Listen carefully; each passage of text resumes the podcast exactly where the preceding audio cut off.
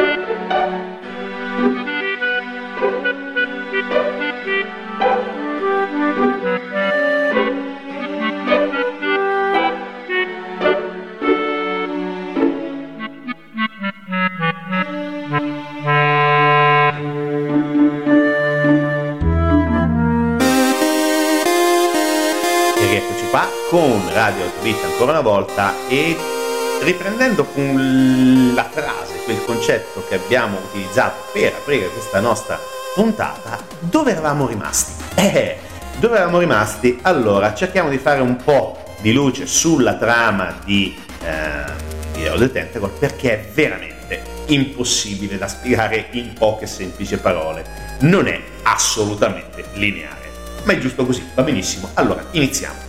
La storia comincia quando una delle due creazioni del Dr. Fred, il tentacolo viola, ricordiamocelo da Maniac Mansion, beve dei rifiuti tossici, ottenendo così anche due braccia. Eh, da malvagio ma innocuo, sostanzialmente innocuo perché poco intelligente, diventa geniale col, e con l'obiettivo di conquistare il mondo. Signori, è la fine ed appunto per quello che abbiamo scelto come immagine per lanciare ieri il, questa nostra puntata eh, Bernard che parla appunto con il tentacolo viola e il tentacolo viola lo apostrofa in maniera piuttosto severa. Sì, grazie, povero ingenuo, dice il tentacolo viola a Bernard. Quindi diciamo il tentacolo viola ci sa fare quelle parole adesso. E diventa un genio, ovviamente vuole conquistare il mondo e quindi Bernard, Ori e Laverne devono uh, cercare di capire come risolvere il modo in cui il tentacolo viola sta conquistando il mondo, quindi con il dottor Fred riescono ad architettare una sorta uh, oddio, è, è, non è che mi vergogno per Tim Schafer e Grossman, no, mai, però dovranno e cercano con il dottor Fred di andare a uh, salvare il mondo utilizzando il Cron Obinetto, che è Chrono Binet. Praticamente sono delle macchine del tempo costruite con dei bagni portatili, quelli che troviamo ai concerti all'aperto, per capirci. Uh, sì, esatto. Ed è folle, molto folle, ma altrettanto molto divertente. Praticamente, dopo questa trasformazione in macchina del tempo, dopo varie vicissitudini per trasformarla in macchina del tempo, uh, dobbiamo soprattutto riuscire a spegnere il macchinario che produce i rifiuti e quindi impedire la mutazione di tentacolo viola.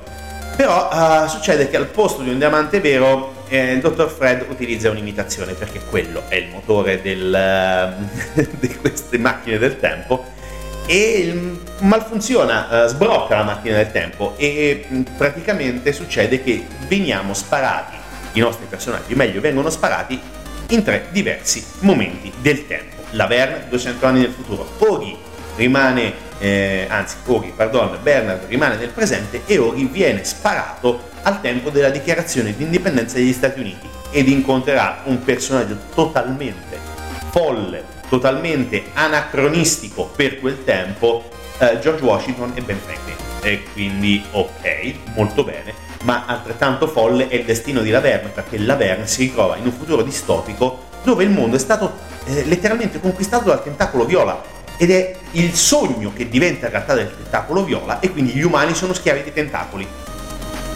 è anche molto giapponese time questa cosa. Mo, mm, no, cancellate quello che ho detto, però è vero, però è vero. Uh, uh, non, non, vo- non, voglio indagare oltre, non voglio neanche pensarci oltre. Ok, se avete capito cosa intendo con i tentacoli, roba giapponese, ok. Uh, e quindi cosa succede? Succede che eh, sia Ogi che la Verne però devono trovare delle energie per mettere in funzione le loro macchine del tempo. Fortunatamente Bernard viene aiutato dal suo amico Tentacolo Verde, che è rimasto una persona, eh, un tentacolo, una...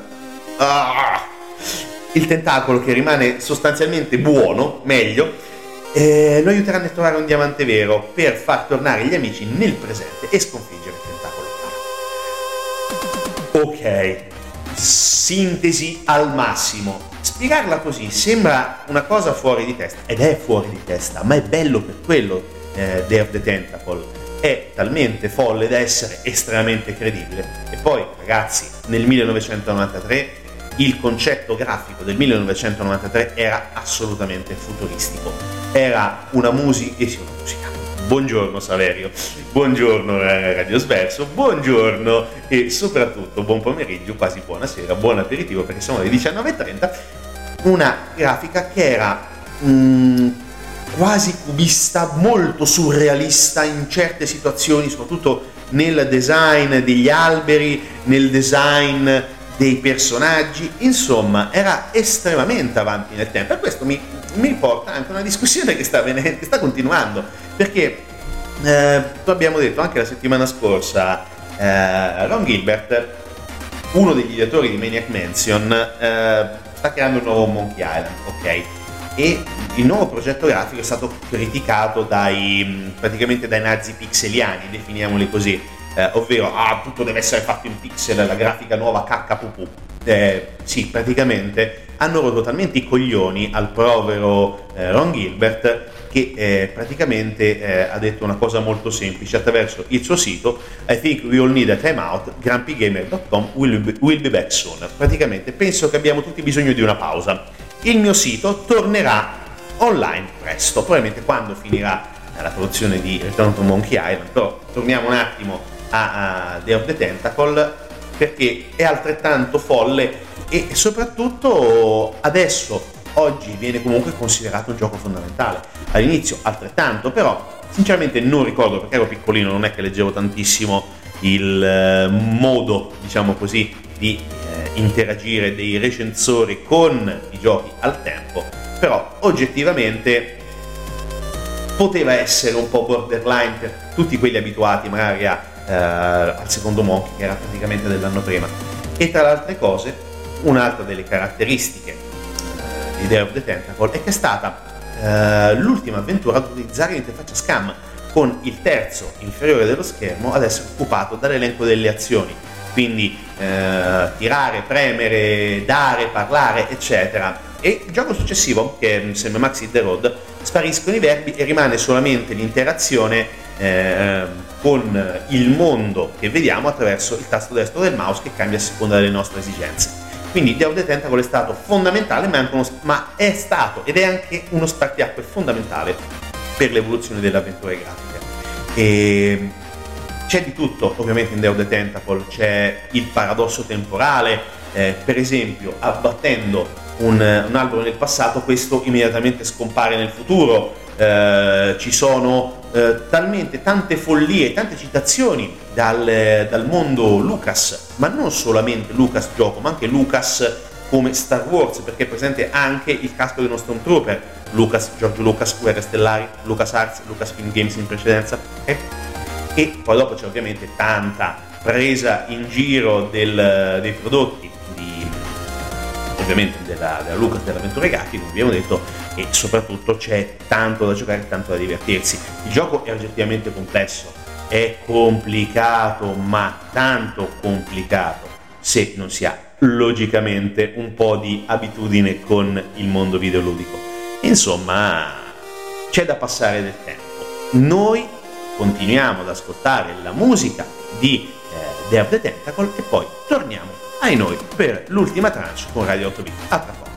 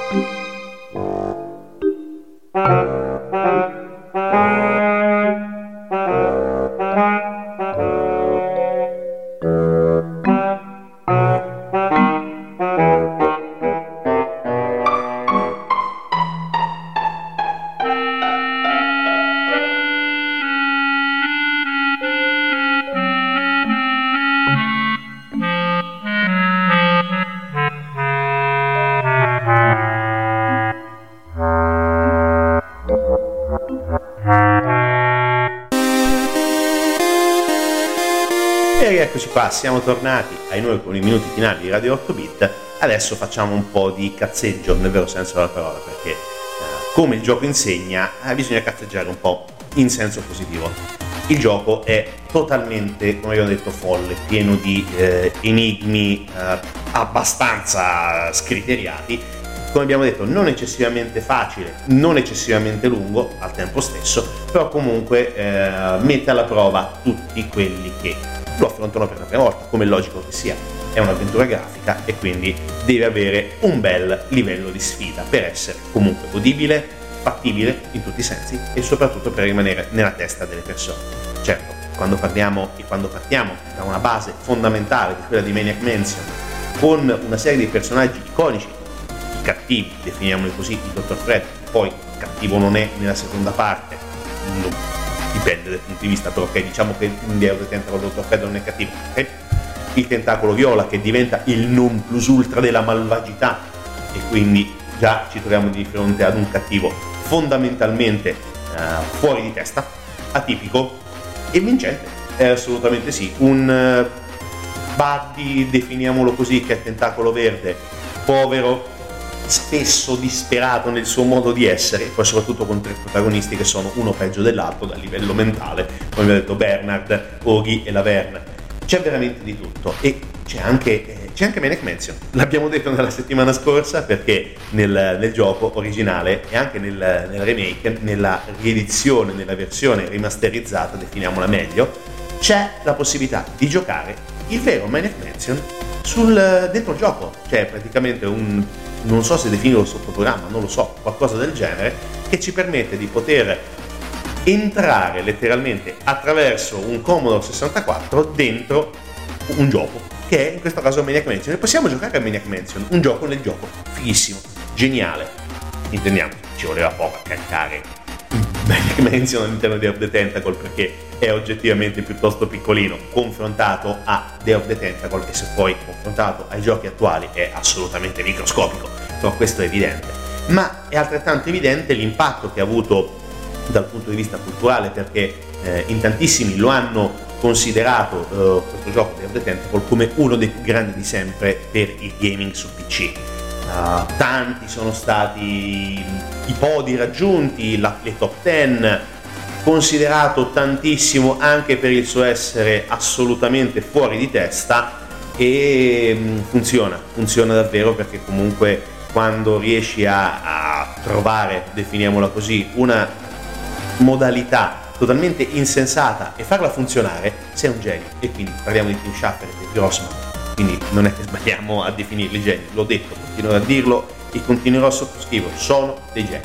Quindi, altre cose curiose all'interno del gioco, l'abbiamo detto, sono assolutamente tutti gli, tutti gli easter egg legati al mondo Lucas, però dobbiamo parlare anche di chi ha composto la colonna sonora, perché parliamo di Clint eh, Bayakain, credo si pronunci così, non lo so, Peter McConnell e Michael Land. Sono i compositori principali di questo fantastico gioco e eh, soprattutto noi vediamo l'importanza eh, di Baya Kine, speriamo di pronunciarlo bene, in giochi come, eh, le, mm, come quelli legati al mondo di guerre stellari, soprattutto con le orchestrazioni, ha collaborato anche in un gioco che ho adorato, Indiana Jones and His Test of Adventure, un eh, gioco con vista all'alto con eh, il dottor Jones che doveva fare delle cose meravigliose, ha fatto un design sonoro di Green Fandango, eh, ha adattato per Indiana Jones e l'Infernal Machine il tema di John Williams, celebre di eh, Indiana Jones.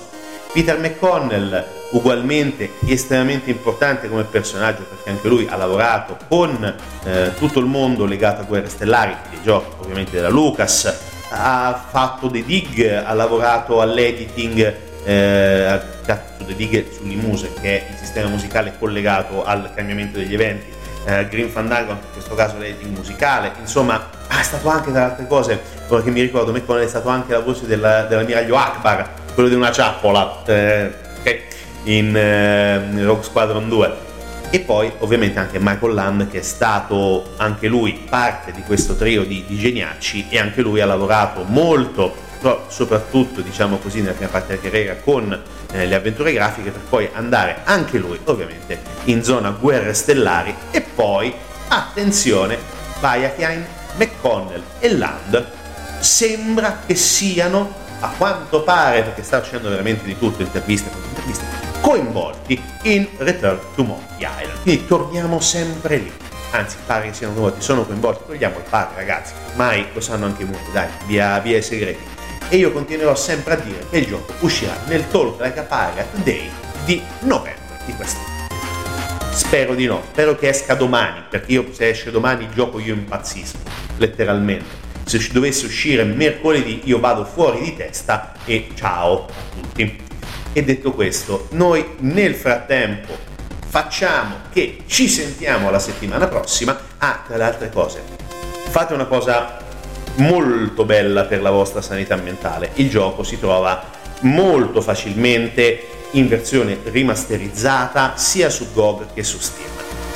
Ne vale la pena, non costa tantissimo e vale tantissimo la spesa. Vale tantissimo, anzi probabilmente più regalato, probabilmente se venisse venduto a 30 euro anche oggi, dico che sinceramente non sarebbe una spesa sbagliata, perché ne vale veramente la pena. C'è tempo per uh, esplorarlo, c'è tempo per arrabbiarsi, e soprattutto c'è un gran tempo per divertirsi, perché signori, parliamo di Day of the Tentacle, un pezzo del mio cuore sta in questa puntata. Come anche buona parte dell'avventura di Lucas, ma questa è dannatamente un'altra storia. Noi continueremo a raccontare la musica e i videogiochi, principalmente quelli un po' vecchietti ma non troppo, e poi ovviamente vi diamo appuntamento alla prossima settimana, continuate a giocare responsabilmente e come al solito ascoltate e scaricate i nostri podcast e quelli di tutte le trasmissioni di Radio Sverso. Ah, e ovviamente eh, ascoltate Radio Sverso, perché tanto se non ci ascoltate, ci ascoltate comunque, perché comunque state ascoltando noi adesso. Alla prossima settimana. Credo di essere stato piuttosto complicato però va bene. Colpa del tentacolo viola. Alla settimana prossima.